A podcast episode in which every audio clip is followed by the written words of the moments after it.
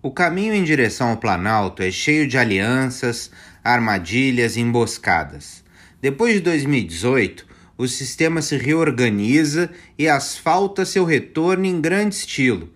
Assim como na Itália de Berlusconi, o Brasil vive a ressaca da caça à corrupção e retorno das antigas forças de maneira intensa e determinada. O script vem sendo seguido à risca e vemos que nosso país pode estar prestes a repetir mais uma vez os passos do modelo italiano.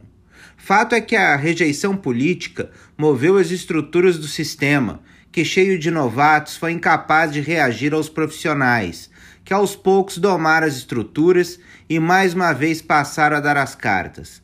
A revoada da nova política se tornou, na verdade, um instrumento de fortalecimento das antigas práticas, revivendo mais uma vez os erros que levaram à implosão do sistema. Um modelo cíclico repetido de forma periódica. Assim como na Itália, estamos assistindo à restauração do sistema mediante a aprovação de leis, tornando investigações mais difíceis e blindando seus atores. A regeneração do mecanismo mostrou sua face com enorme resiliência, usando também os eleitos pela renovação para operar em seu próprio favor. Como disse, o script vem sendo seguido à risca, sem qualquer chance aparente de mudarmos seu final. Isso explica a dificuldade da terceira via em furar o bloqueio polarizado do sistema e o fato de que, apesar de termos um contingente amplo de brasileiros dispostos a evitar a polarização, nos tornamos reféns de sua operação de restauração.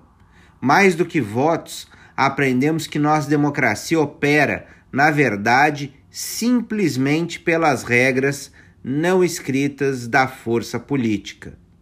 Para a coluna Casa Política, direto de Boston, nos Estados Unidos, Márcio Coimbra para a Rádio Super. Você pode ler minha coluna todas as quartas-feiras na página 2 de O Tempo.